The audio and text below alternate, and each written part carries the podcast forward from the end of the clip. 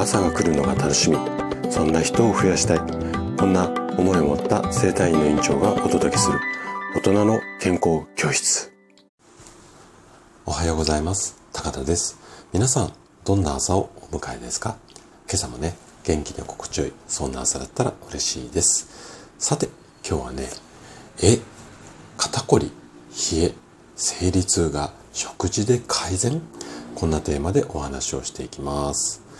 今日はねあの、いつ、いつもと違ってっていうか、ちょっと生体院の先生らしい、まあタイトル、肩こりとか、まあ冷えだとか、そういった症状についてのお話なんですけども、で、まあ普段ね、私、あの、生体院の院長やってるので、今日は生体院の院長らしい話って、ね、いつものラジオはどんな話だっていう、まあそんなところはちょっと置いといたとしても、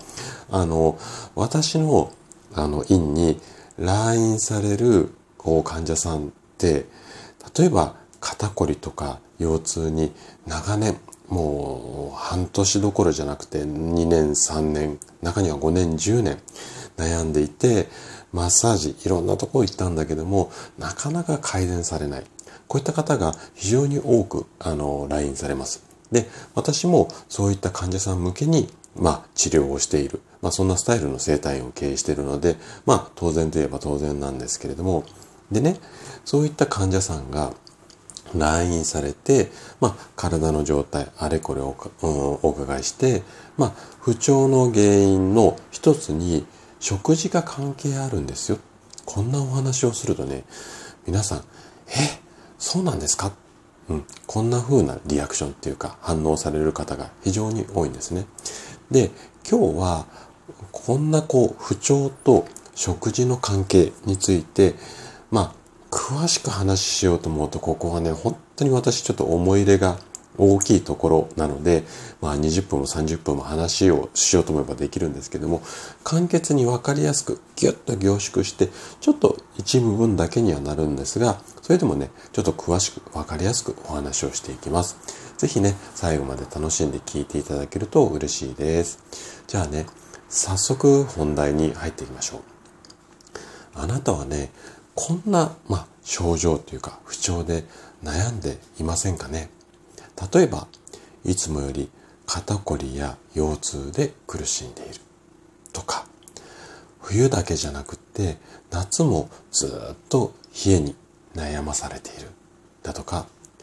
ぐっすり寝たはずなのになかなか疲れが取れないんだよねとか、いつも毎月のように生理痛が重くて辛い。うん。こんな感じの症状に悩む方っていうのは血流血の流れが悪くなっているだけではなくてその流れてる血そのものがドロドロになっている可能性。これがね非常に大きいです。でなんでドロドロに血液がなってしまうのか。まあその原因はいろいろこうあるしもう人によっては1個2個じゃなくて5個も10個もあって人それぞれこう違いっていうのがあるんですがまあ代表的な皆さんに共通する内容としては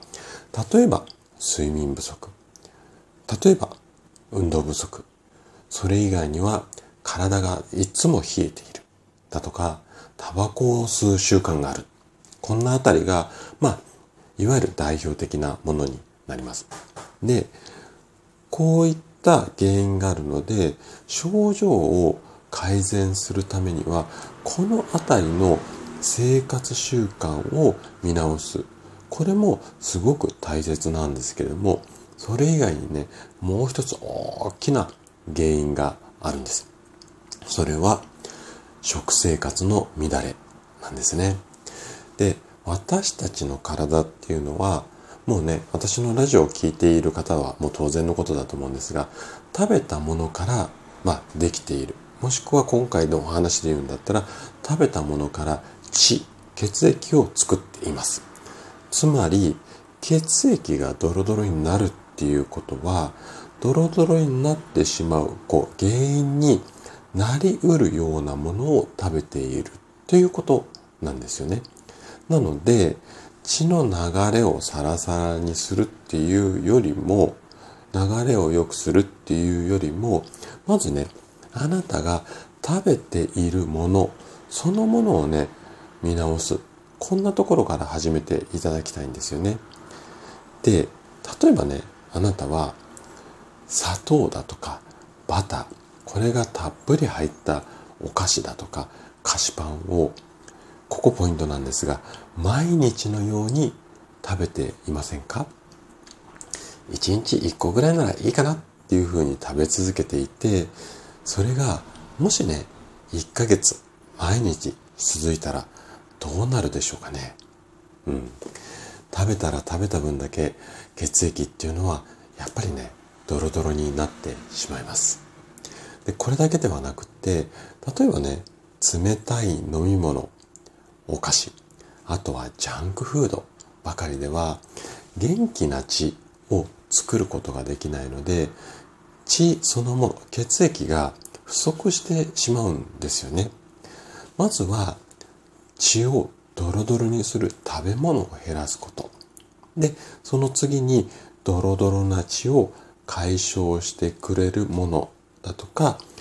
新たな血液を作ることを助けるそんなものを食べるこんな順番で対策をしていってその後にマッサージだとか、まあ、整体で受けるような施術だとか、血液の循環を良くすると、症状がね、重、すごくね、びっくりするぐらい早く改善します。なので、この前段階っていうか、